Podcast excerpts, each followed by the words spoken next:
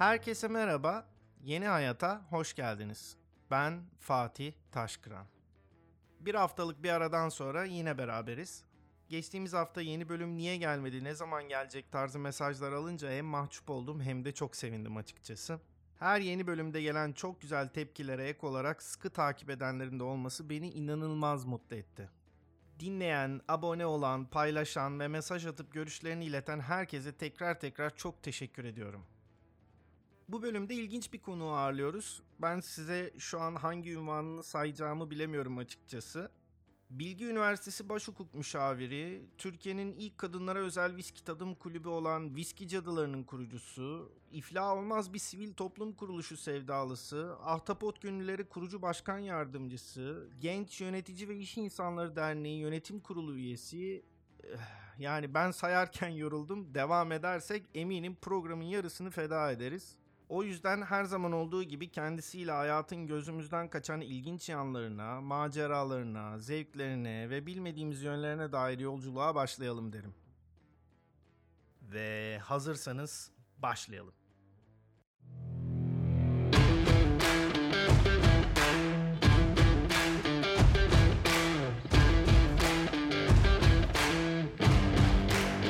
Buse hoş geldin.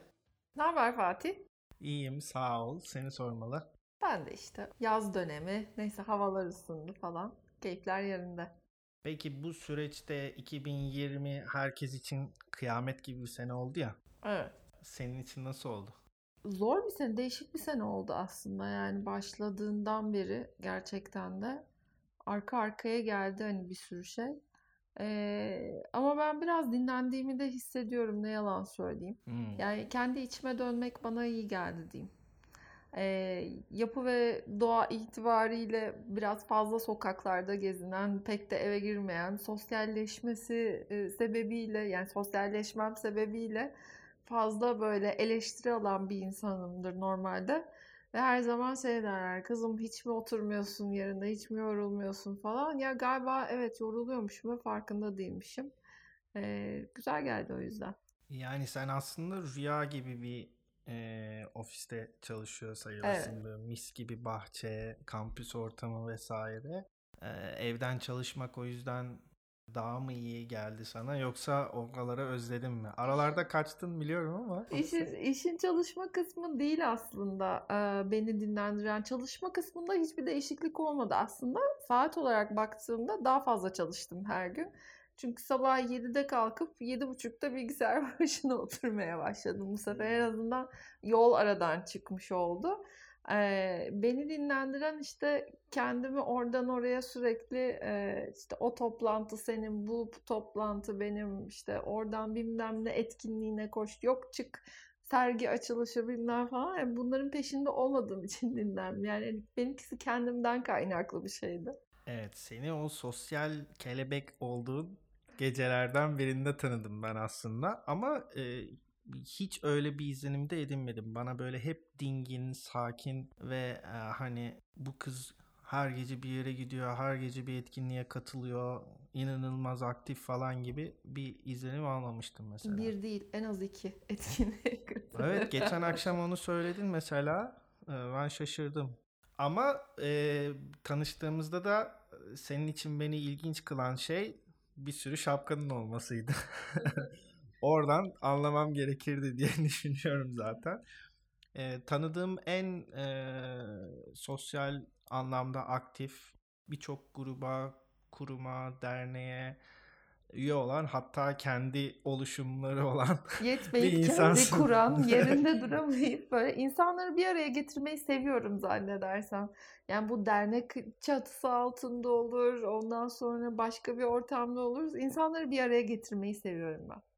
Hmm, mo- temel motivasyon bu mu? Bu. Genelde insanlar da hep bir gruba dahil olmak veya bir yere ait olmak için hep network vesaire yapar ya da e, e, sosyalleşmeye çalışır. Sen de olay tam tersi. Evet, biraz öyle. O zaman en ilginç sosyalleşmenden yani bana ilk tanıştığımızda ilginç gelen sosyalleşmenden bahsedeyim. STK'lara lafı e, gelirse gireriz ama bu viski cadılarını e, biraz konuşalım istiyorum. Bana mesela çok ilginç gelmişti. Viski hani e, siz aynı zamanda buna tepki olarak da bir duruşunuz var, hikayeniz var ama hep maskülen ve erkeklerle anılan e, bütün viski markaları da pazarlamasını, marketingini, algısını bunun üstüne kurar. Bana mesela ilginç gelmişti. Hep erkeklerle anılan bir içkinin kadınların kurduğu bir grubu olması. Ya ben aslında genel olarak bir herhangi bir şeyin cinsiyetçi olmasına karşıyım. Yani ne kadınlara ne erkeklere özgülenmemesi gerektiğini düşünüyorum. Hele ki sevdiğim şeyler e, viski olsun, pro olsun. Ya genelde hep böyle erkeklere özgülenmiş. Dediğin gibi pazarlaması hep erkeklere yönelik yapılan. Kadın içtiği zaman e, vay kadına bak viski içiyor, pro içiyor diye böyle hani değişik bakışlar alan e, bir şey e, ürün olması beni hep böyle irrite etmişti. Bir böyle e, viski tadım gecesine davet ettiler. Marka söylüyoruz değil mi podcastlerde? Bizim programımız özgür. İstediğin her şeyi söyleyebilirsin. Macallan markasının e, bir viski tadım gecesi vardı. Beni de bir arkadaşım davet etti. Ben de tabii ki seve seve gittim oraya ve bir baktım 30 kişinin oturduğu U masa düzende böyle harika bir sofra hazırlanmış. Hemen yerimi aldım. İşte U masa düzende ben yaklaşık 20. sıralarda falan oturuyorum. Hani sağ, sol baştan sayarsak. Herkes sıra sıra kendini tanıtmaya başladı. Tabii 30 kişilik grubun içerisindeki tek kadın bendim. Ah onu diyecektim. Tek kadın sensin. Tek kadın bendim. Aynen öyle. Ee, sıra sıra herkes kendini tanıtıyordu ve adını soyadını kaç senedir viski içtiğini, en sevdiği viskilerin neler olduğunu anlatıp e, sonra da Çirkin Adamların kurucu üyesiyim e, diyordu. O dönemde ben böyle birkaç yakın kız arkadaşımla e, yönetim kurullarında daha fazla kadın yer alması için böyle başka bir dernek kurma çalışması yapıyordum. Y- yine bir dernek kurma çalışma faaliyeti içindeyken tabii kadın yatıp kadın kalkıyorum ben böyle. Sürekli kadınlarla ilgili makaleler okuyoruz bilmem ne falan. E, bu, bu kadar çirkin adamın olması beni rahatsız etti. Ee, bu da olur mu canım ben de çirkin kadınları kurayım dedim iç ses olarak o anda. Hoş değil. Tabii çünkü çirkin kadın yoktur. Ee, kadınların dedim çirkini nasıl olur? E, çirkin adamlar böyle şey hani güzel bir tabirde böyle hani bana şey gelmiş sempatik gelmişti.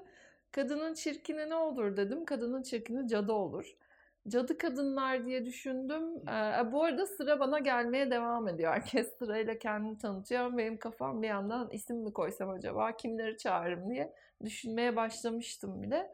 Ve sıra bana geldiğinde dedim ki ben bunu e, viskiyle de bağlayayım ve bir anda viski cadıları diye o an aklıma ismi geldi. İşte kendimi tanıttım. 2003'ten beri viski içtiğimi, en çok hisli viskileri sevdiğimi, ve bu kadar çirkin adamı duyduktan sonra da viski cadılarını kurmaya karar verdiğimi ve bütün kadınları bir araya getireceğimi söyledim. Tabii salonda bir alkış koptu. Sağ olsun herkes çok destekledi. Ve bu toplantıdan çok kısa bir süre sonra da işte Şubat ayında, Şubat sonunda bu toplantı vardı. Mart sonun, 8 Mart'ta hatta Dünya Kadınlar Günü oluyor. Glenfiddich çatısı altında biz ilk tadımımızı yaptık. 15 yakın dostumla böyle hani iyi tanıdığım, sevdiğim e, ve viski içmeyi çok seven kadınlardan oluşan 15 kişilik bir grup e, Ortaköy'de böyle bir mekan ayarlamışlar. Orada ilk buluşmamızı yaptık. Glenfiddich o akşam bu arada bize bir sürpriz de yapmış. E, Polonya'da e, çok iyi bir whisky blogger bir kız var. E, Kiss Me Whiskey adı da. Ee, onu ayarlamış. İsim çok tatlı biliyorum. Bakışlarından anlaşılıyor şu anda dinleyenler. Çok güzelmiş dinleyenler görmüyor da evet Kiss Me Whiskey diye.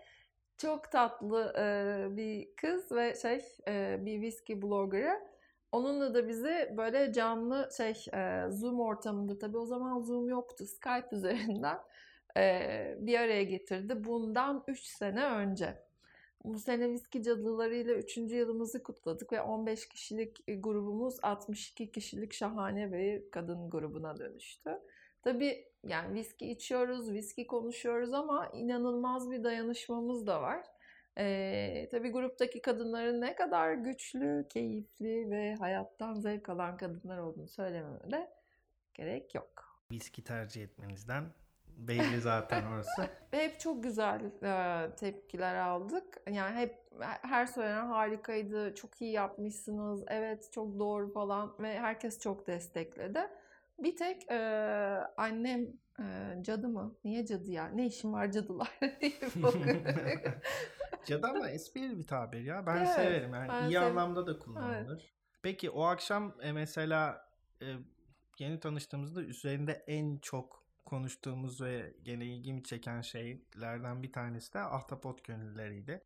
Ben ilk duyduğumda ahtapotlara e, doğal yaşamlarında destek olan bir kurum olduğunu düşünmüştüm ama sonra açıkladın onu da. Onun mesela çıkış noktası nasıl gelişti? Neden ahtapot? Bir oradan başlayayım. Biz dalışa giden bir grup arkadaştık.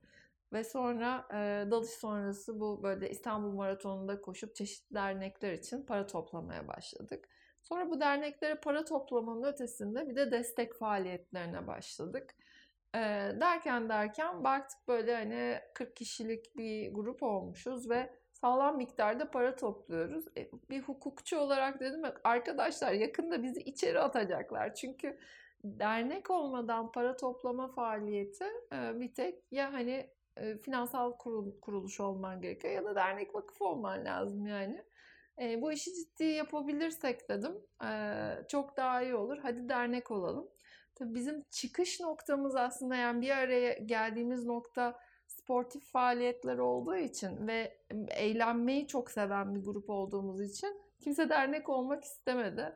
Ne işimiz var ya dernek mernek falan. Ya evet hani böyle genel kurulu, yönetim kurulu işte şeyler falan ciddi ciddi ortamlar yok dedim ya hani her şeyin ciddi olmasına gerek yok.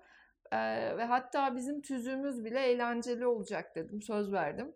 Ve bizim tüzüğümüz bile mesela e, Türkiye'de bir ilktir. Hani başka hiçbir tüzüğün içinde espriler yoktur. Ve bunu dernekler masası kabul ederek onayladı.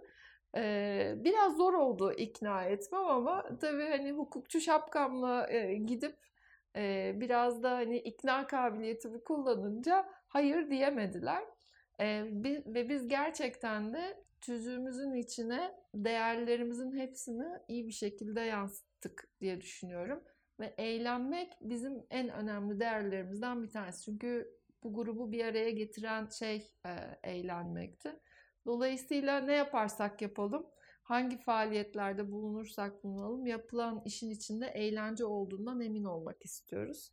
Ve e, bundan da hani komik bir tüzük yaptık diyorum ama şimdi diğer taraftan da yaptığımız işlere bakınca e, insanlar şaşırıyor. E, Sosyal Dayanışma ve Sportif Faaliyetler Derneği'yiz. Bugüne kadar neler yaptık? E, işte çocuk esirgeme kurumundaki çocukları alıp e, Yıldız Savaşları filmine götürdük. Hayatında ilk defa sinemaya gitti 200 küsür çocuk. E, Hakkari Yüksekova'dan bir ilkokul öğretmeni aradı ve e, 23 Nisan kıyafetine ihtiyacı olduğunu söyledi. E, ve biz atlayıp 8 kişi Hakkari Yüksekova'ya gittik.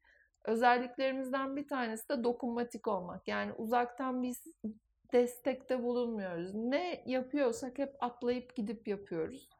Ee, dolayısıyla Hakkari Yüksekova, Reyhanlı, e, işte Van'da birkaç köy, Bingöl bunların hepsine atlayıp gittik e, arkadaşlarımızla ve ihtiyaç sahibi olan insanların kıyafet, oyuncak, e, kitap ihtiyaçlarını gidermeye çalıştık.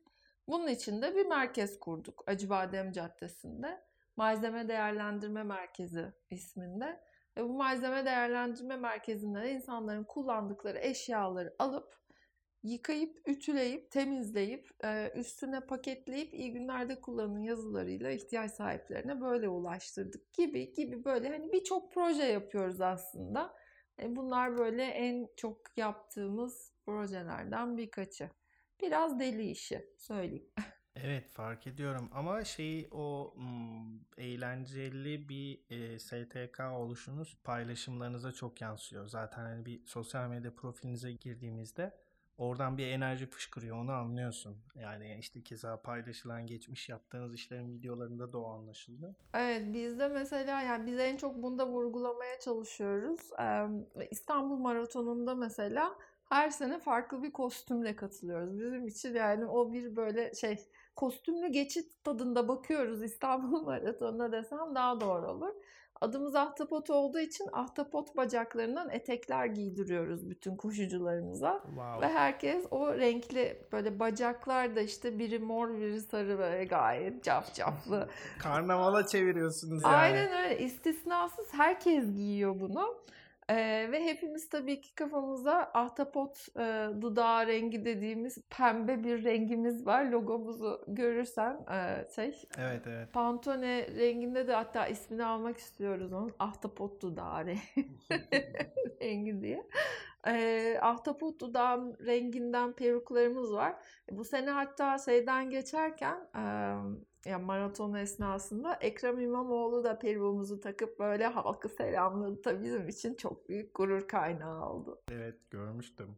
Peki şimdi arada hukukçuluğundan da bahsetmişken biraz onunla da ilgili bir soru sorayım. Sonra esas amacımız olan hayatın konuşmadığımız taraflarına geleceğiz. Hukukçu olmak çocukluğundan beri hayalin miydi yoksa aile nedeniyle herkes hukukçu mu oldu?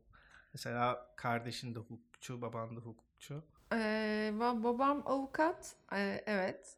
Kardeşim de avukat. Ben tek tercih 9 Eylül hukuk yazarak hukuk fakültesine girdim ama amacım aslında hukukçu olmak değildi. Ne yalan söyleyeyim. Nasıl tek tercih? o zaman bayağı hedefe odaklı gitmişsin gibi geldi. Yok değil. Ya e, benimkisi birazcık şey sınav sistemine e, kurban gitmeme çalışmasıydı. Hı. İşte lise son dönemde böyle kafamda bin tane şey uçuşuyor. Uluslararası ilişkiler diyorum, siyasal diyorum. O dönem çünkü siyasetle falan çok ilgileniyordum yani. Hı. Hiç apolitik bir genç değildim yani lisedeyken.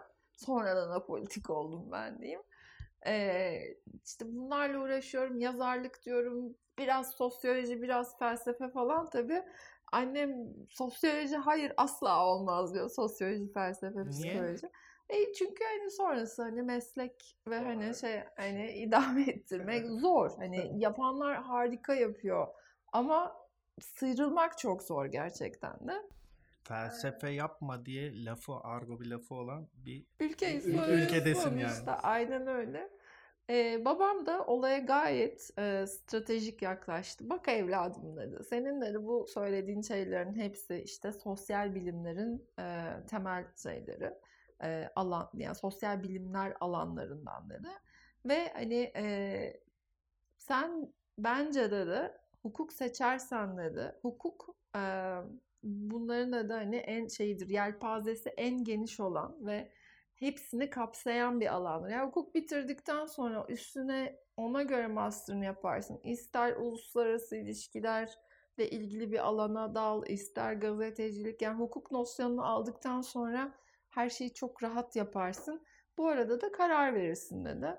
Ha dedi hukuk bitince hakim olursun, işte savcı olursun, noter olursun. Hiçbir şey olamazsan avukat olursun demiş.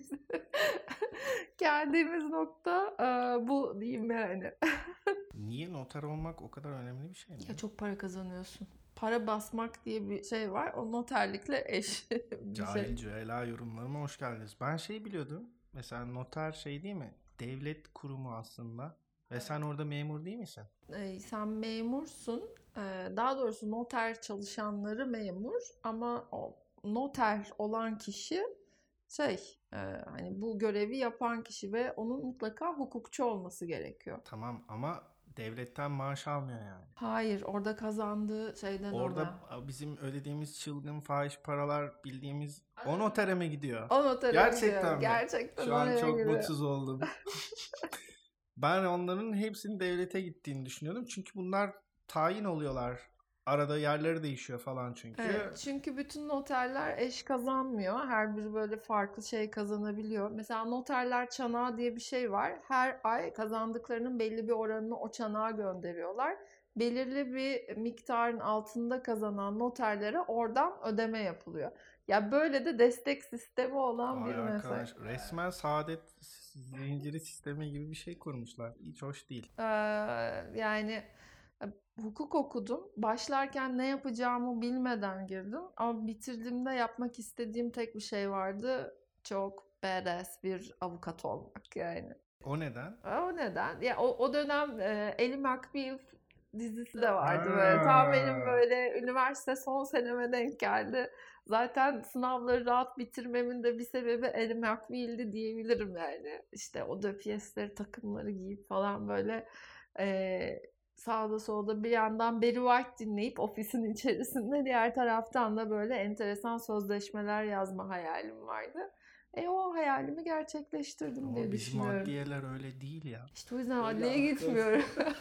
Bu arada İstanbul ve diğer şehirler arasında da çok var. Ben e, çalışmaya okurken başladım zaten.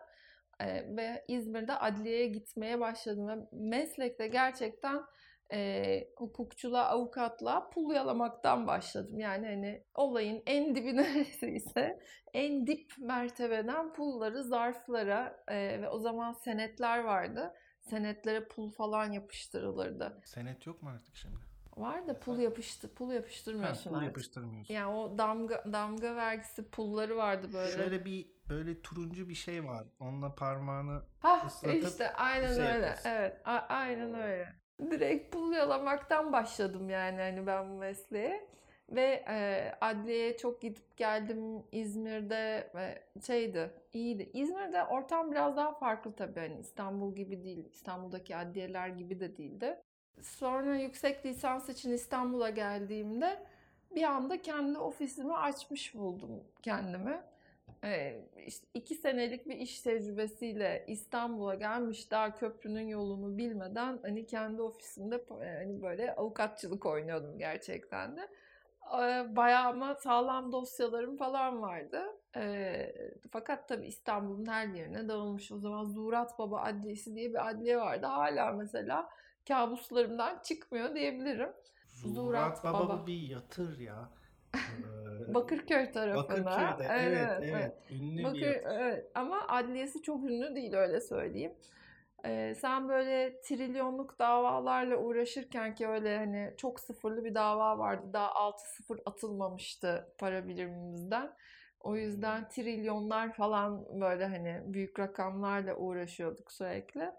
Ee, yan şeydeki e, işte duruşma esnasında yan balkondan teyzem çık- çıkıp çiçekli çarşafını silkeleyip falan böyle bir anda senin eli makbil hayallerini yerle bir edebiliyordu yani. Sen Elin Makbil o, o şeyiyle giymişsin o döpyesleri falan. Önüne çöp poşeti düşüyor. Pat diye mesela. Ya Camdan biri çöp atıyor. Kenarlardan fareler geçiyor. O Zurat Baba ile ilgili ekşi sözlükte o neler neler vardır yani. Tabii tabii meşhur ya avukatlar arasında meşhurdu. Neyse ama baktım ki hakikaten benim sevdiğim şey bu değil. Ben biraz daha böyle insanlarla haşır neşir olmayı seviyorum ya. İnsanları bir araya getireyim, proje yapalım kafasında olduğum için. O yüzden şirketlere geç yani kurum avukatlığına başladım ve e, 2007'den beridir de işte farklı kurumlarda devam ediyorum. E, o senin için doğru bir tercih olmuş vardı. Sen çünkü bütün bol sosyallik e, tarafını da besliyor. İstediğin her şeyi yapabiliyorsun. Aslında babanın öngörüsü tutmuş. Tuttu aynen Ve öyle. yani e, hani ben şey diye düşünmüştüm. E, ben e, avukatım, kızım ve oğlum da avukat olsun diye düşünmüştür diye düşünmüştüm ama çok nokta atışı bir e, tavsiye vermiş. Evet, hiç İlgi öyle adammış. olmadı. Hatta kardeşime yalvardık biz. Hayır sakın avukat olma falan. Kardeşim de e, hayır avukat olacağım ben deyip inat etti. E, ve hani çok da başarılı bir avukat zaten. Peki çocukluğuna e, dair gönderme yapmışken e, şimdi sen İzmirlisin. İstanbul'u ilk gördüğünde yani e, İzmir'de büyüyen bir çocuk ve genç olarak İstanbul'u ilk gördüğün an e, ne düşündün? İstanbul'a ben ilk e, 18 yaşımda geldim. Bir günlüğüne. Babamla birlikte. Babamın burada bir işi vardı. İstanbul'da. Kardeşim de beni de getirdi. Hatta ilk uçağa o zaman bindik e, hep birlikte. Sabah uçağıyla gelip akşam uçağıyla dönecektik. Babam işlerini hallederken Çağlar'la ben de e, işte İstanbul'u gezmiş olacaktık. E, bilmem ya hani böyle çok ekstra etkilenmedim açıkçası. Böyle wow işte çok büyük çok şöyle falan e, öyle bir hani etkisi olmadı bende. Hatta hani biliyorsun yani her cuma akşamı saat 8 uçağıyla ben İzmir'e giderim, pazar akşamı geri dönerim. O hani İzmir nazisi diye bir şey vardır ya o benim. Genel olarak tüm İzmirlileri karşıma almak istemem ama çoğunluktasınız. Yani ben İzmir'de yaşamayı da çok sevdiğim için ya İstanbul öyle hani TÜKAK'a da değil. Çok güzel yanları, keyifli yönleri de var ve onların da tadını çıkartmayı çok seviyorum. Ama böyle hani çok ekstrem, wow, muhteşem bir yer demedim. Çünkü İzmir'in ya kordondaki gün batımı burada yok şimdi. Yani deniz üzerinde batmıyor güneş kardeşim yani.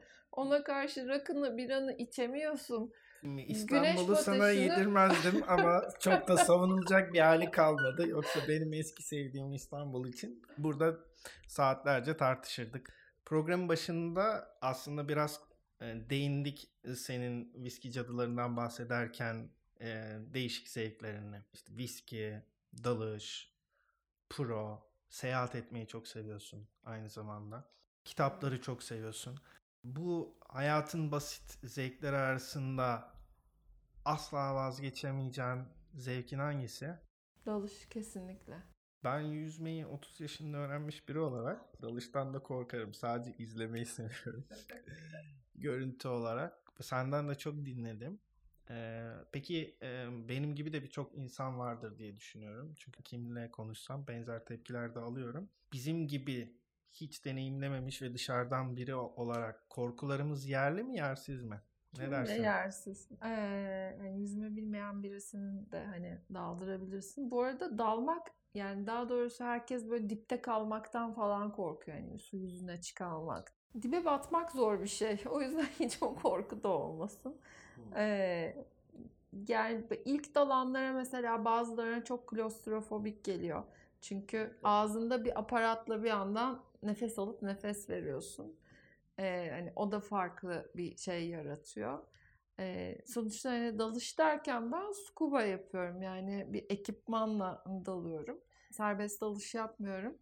Ama su altında bambaşka bir dünyayı böyle ziyarete gidip de hiçbir uyarana böyle dışarıdan ya insan yapımı bir uyarana denk gelmeden doğanın içinde böyle tümüyle kendi kendine kalabildiğin inanılmaz bir an ve işte mavinin tonları, balıkların güzelliği, her şey yani o için içerideki uçurumlar ben özellikle şey dalışını çok severim böyle hani kaya dalışı dediğimiz işte kanyonlar falan var mesela su altında. Onların içine girmeyi çok severim. Oradaki renk tonlarını izlemeyi çok severim falan. Ya su altında karşılaştığın o kadar güzel şey varken insanın aklına korku gelmiyor. Gelmesin eee, diyeceğim yani. Hmm. Çocukken en izlemeyi en sevdiğim belgesel türü sualtı belgeselleriydi. Oradaki rengarenk dünya vesaire. Ama suyun altına indikçe de karanlıklaşıyor değil mi? Tabii. 15 metreden sonra mesela ilk önce kırmızı renk e, gözden kaybolur. E, ve 10 metrede bir yavaş yavaş renkleri kaybedersin. E, işte kahverengi tonlarına dönüşür falan. En sonunda zaten hani şey siyaha doğru gider.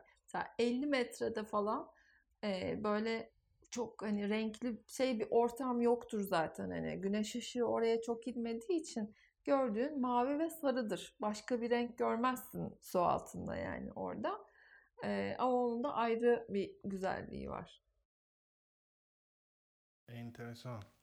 Peki bu seyahat planlarını etkiledi mi zaman içerisinde bu zevk? Yani nerede güzel e, dalabileceğim bir yer varsa oraya gideyim gibi. Tabii. Bir de ben mesela şeyi çok merak etmişimdir.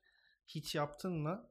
E, herhangi bir batığa daldın mı? Aa daldım. Ya dal hani en keyifli batık dalışım Kızıldeniz'in e, ortasında Tisilgorm batığıydı. Bu e, Birinci Dünya Savaşı'ndan kalma bir şey e, batık ve üstüne kitap yazılmış bir batık bu arada. Yani hani böyle bir- birkaç sayfa şeklinde geçmiyor şeyde işte dalış kitaplarında. Tisilgorm batığı diye kendine has ayrı bir şeyi var. Birinci Dünya Savaşı sırasında Al- Alman gemisi bu. Kızıldeniz'den geçerken işte Mısır tarafında e, diyorlar ki hani ya siz kendinizi batırın ya da biz sizi batıracağız diye. Wow. Ve inanılmaz mühimmat falan taşıyor bu gemi. Bayağı da büyük. İşte içinde bu arada o dönemden kalma şeyler falan var. Motorlar var, lokomotif var. Aa. Ondan sonra ya inanılmaz böyle ve hepsi aynen duruyor. Ee, o o batığı gezdik mesela. O batığı yani biz böyle şey orada sadece bir gün geçirebiliyorduk çünkü Kızıldeniz'in ortasında bir yerde. Ee, ama tam bir günümüzü o batığa ayırdık. Ee, dört seferde falan gezebiliyorsun zaten. Yani normalde 40 metrelerde falan e, batık hani oturmuş ve tabii bu arada ba- batırırken gemiyi çok usturuplu batırmışlar. Tek bir yerden top atarak top deliyor şeyi yani mermi deliyor tekneyi ve böyle ortasında bir delik açıyor ve o delikle gemi dümdüz aşağı iniyor kırılmadan. Hmm, bütün halinde. Evet evet Titanic mesela ikiye Evet, kırılmış falan evet. falandır ya. Yani bu bütün halinde dümdüz aşağı iniyor. E, Böyle kalan hani çok fazla batık yok gerçekten de. E, ve içinde dediğim gibi işte motosikletler var, işte toplar, mermiler, lokomotif falan ve her odasında yaşayan ayrı canlı var işte. Kitapta okuyorsun bilmem ne odasında yaşayan deniz kaplumbağası. Hakikaten odaya gidiyorsun. Orada bir karetta karetta yaşıyor işte. Ee, Aa, veya işte başka ya. bir odasına gidiyorsun. Orada müren var falan. Onu görüyorsun. Bu hani çok büyük bir zevk. Bir günde bitirebiliyor musun peki? Yani hani bi- biz bitirdik. Biz tek seferde çevresini geziyorsun. Hı hı. Son dalışta da fotoğraf çekimi için geldik. Çünkü içinde işte toplar falan da var. Böyle özel fotoğraf çekimi alanlarında. Türküz ya fotoğrafını gösteriyor. Bizden daha meşhur ırklar var ya. Yani o konuda e, Japonlar ve Asyalılar diyeyim. Yani ırkçılık yapmayalım. Irkçılık tartışmaların tavan olduğu bu günlerde. O kadar iştahlı anlattın ki acayip de merak ettim. Buradan yola çıkarak birçok şeyden çok heyecanla bahsettiğin için, çağrıştırdığı için e, soruyorum. Hayatın boyunca e, senin için en heyecan verici tecrübe neydi? Hmm. En heyecan verici tecrübe.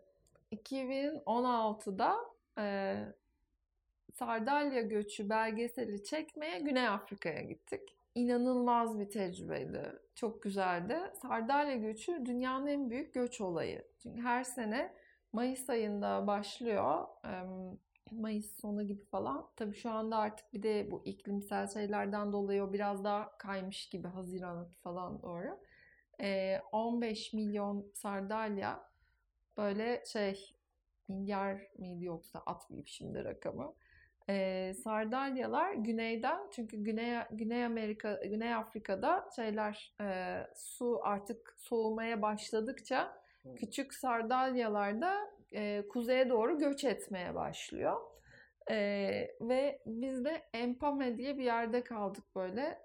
E, Güney Afrika'nın kuzey sınırının böyle dibinde e, diyeyim. Allah'ın unuttuğu bir yer. 4-5 tane kulübe, bizim tekne, başka da hiçbir şey yok ve her gün, e, her sabah saat işte 5'te kalkıp 7'de Zodya atlayıp e, öğleden sonra 3'e kadar batıp çıkıp e, bu göç olayını izledik.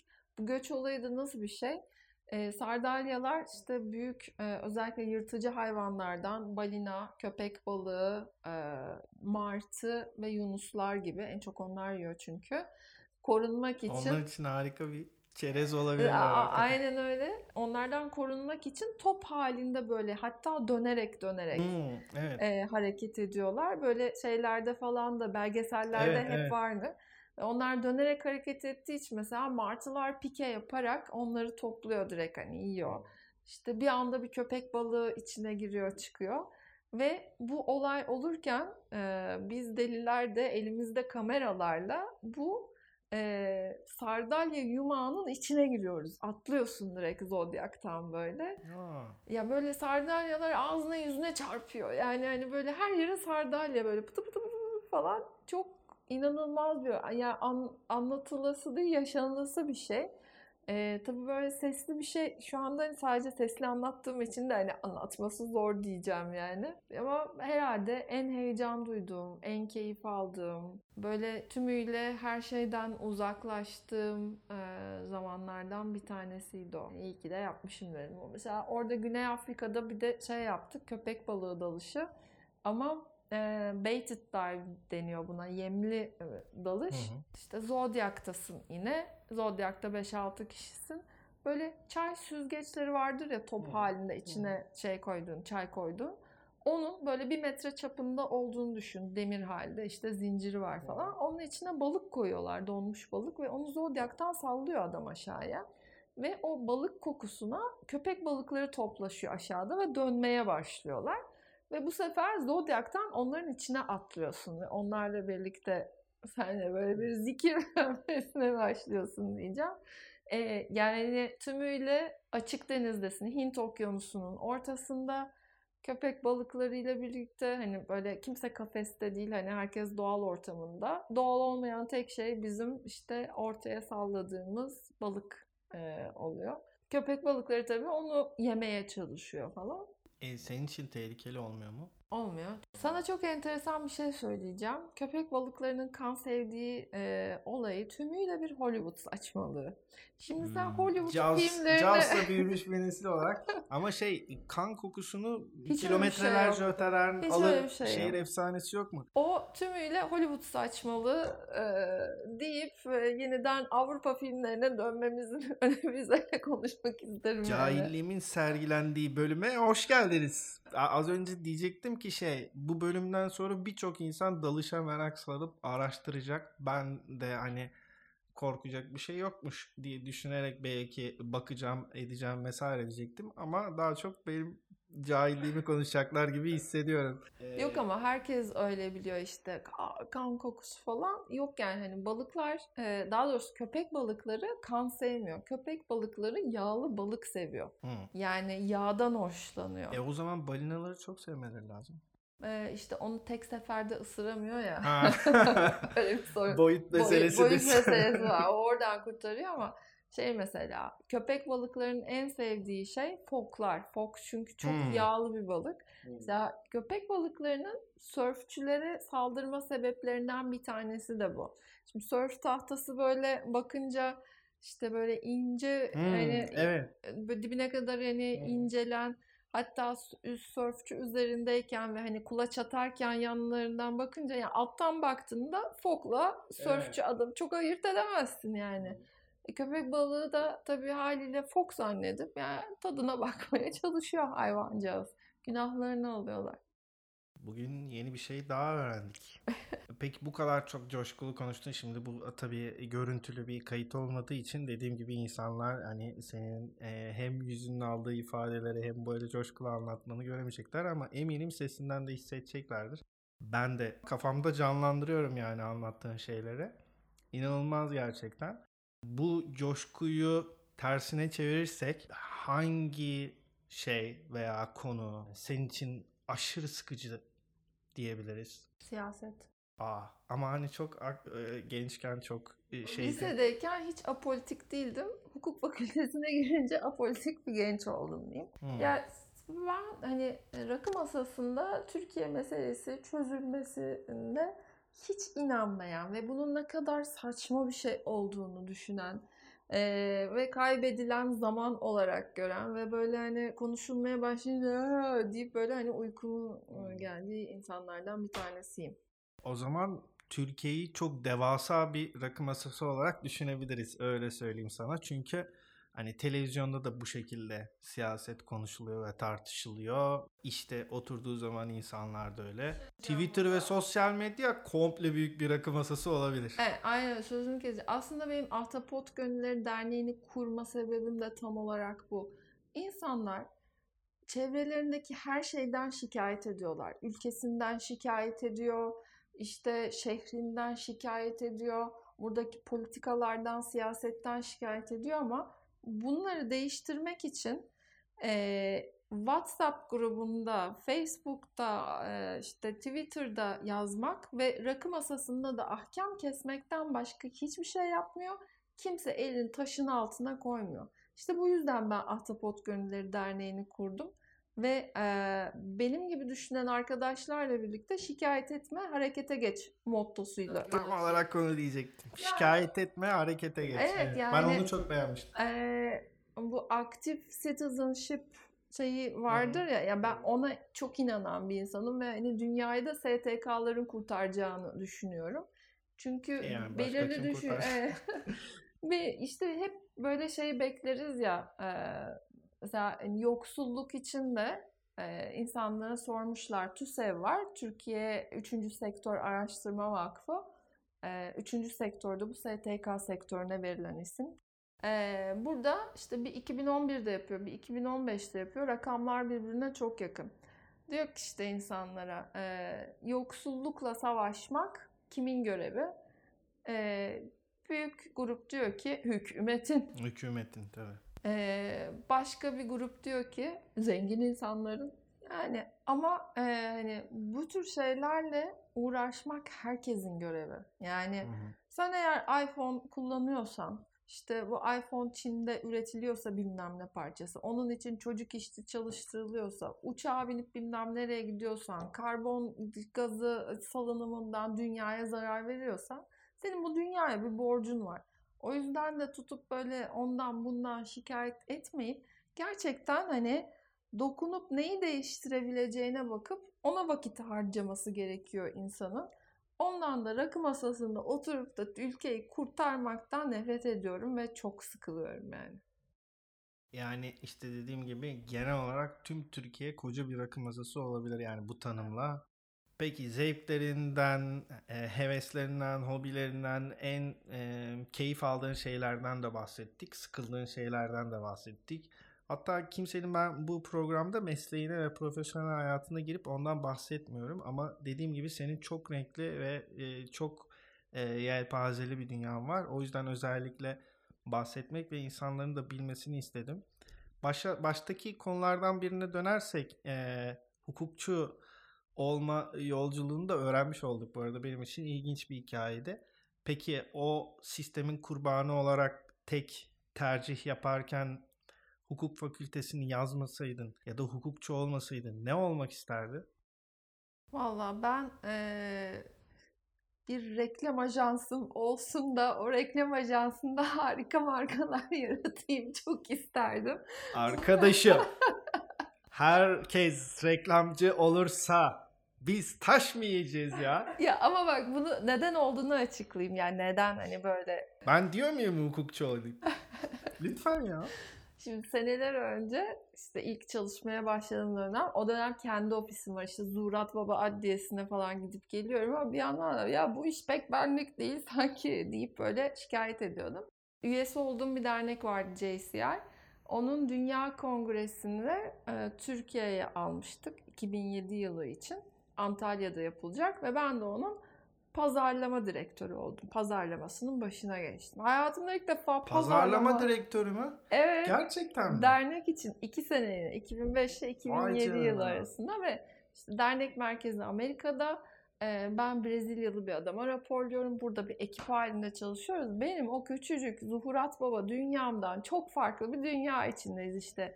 Markalar yaratıldı, bir hikaye satıyoruz orada çünkü insanlara Antalya'ya gelin diyoruz. Şu an giderek daha çok programı burada kesmek zorunda kalacağım biliyorsun değil mi? Hep markalar yaratıyoruz, pazarlama direktörü oldum. Bu iş nereye gidiyor ya? Neyse evet. Ee, ve acayip keyif aldım. Dünya kazan ben kepçe güney kuzey doğu batı dünyayı gezip işte Türkiye'yi kongreye anlattım falan dedim. Ya evet ben bunu yapmalıyım yani hani işte sahnelere çıkıyorum kalabalığa hitap ediyorum falan böyle çok hoşuma gitmişti. Ee, ve o yüzden de mesela ya ben pazarlama işine girsem nereden başlayabilirim acaba dedim. Şimdi avukatım dedim öncelikle bir şirkete kapağı atayım. Yengeç yengeç hukuktan da pazarlama departmanına geçerim herhalde diye bir hayale girdim ama. Çok zıt noktalardasınız. Mesleki iyi ki olmamış yani. Bu kadar aktif sosyallik, bu kadar çok e, on parmağında on marifet bir de reklamcı olsan tüm müşteri portföyünü kapatırdın. Yani hani evet hukukçu olmasaydım reklamcı olmayı isterdim. Bir şeyler yaratmak hoşuma gidiyor. Ee, güzel sesim olsaydı şarkıcı olmayı isterdim ve kesin şarkıcı olurdum. Ee, ama neyse ki güzel sesim yok. Ama ortamlarda hiç coşup şarkı söylemiyorsun öyle görmedim seni. Neden söylemiyorum bir, bir, bir sor. Ama hevesim var diyorsun. Ama hevesim var. Çok caydırdılar beni Fatih. Peki ne oldu da reklamcı olacakken hukuka devam ettin? Kaymadın o tarafa yavaş yavaş. Galiba hani e, bir şekilde iyi yaptım, iyi yapıyorum hukukçuluk işini. Ayıptır söylemesi hep daha iyi bir teklif, daha iyi bir şeyle e, başka şirketlere sıçrayıp zıplarken e, çok da keyif alarak yaptığıma karar verdim e, bu işi. Daha doğrusu şöyle söyleyeyim, e, reklamcılıkta veya işte pazarlamada kullanacağım yaratıcı gücümü hukuka e, adapte etmeyi öğrendim bir şekilde ve bundan keyif alarak hukukçuluk yapmaya devam ediyorum. Ama sen tabii hakikaten şey e, bu bahsettiğin insanları bir araya getirmeyi sevmen ve bu organizasyon yeteneğini e, kurumsal hayatta sürdürüyorsun. O yüzden o ihtiyacını giderdiğin için Allah'tan Allah'tan bizim alanımıza girmemişsin lütfen. Ekmeğimizle oynamayınız. Valla çok keyifli bir sohbet oldu. Ayağına sağlık. İyi ki geldin. Tam e, hayal ettiğim gibi hemen hemen her konudan bahsettik. Diğer konuklardan farklı olarak meslek ve profesyonel hayattan da bahsettik. Eminim e, dinleyenler için çok ilginç noktalar çıkacaktır.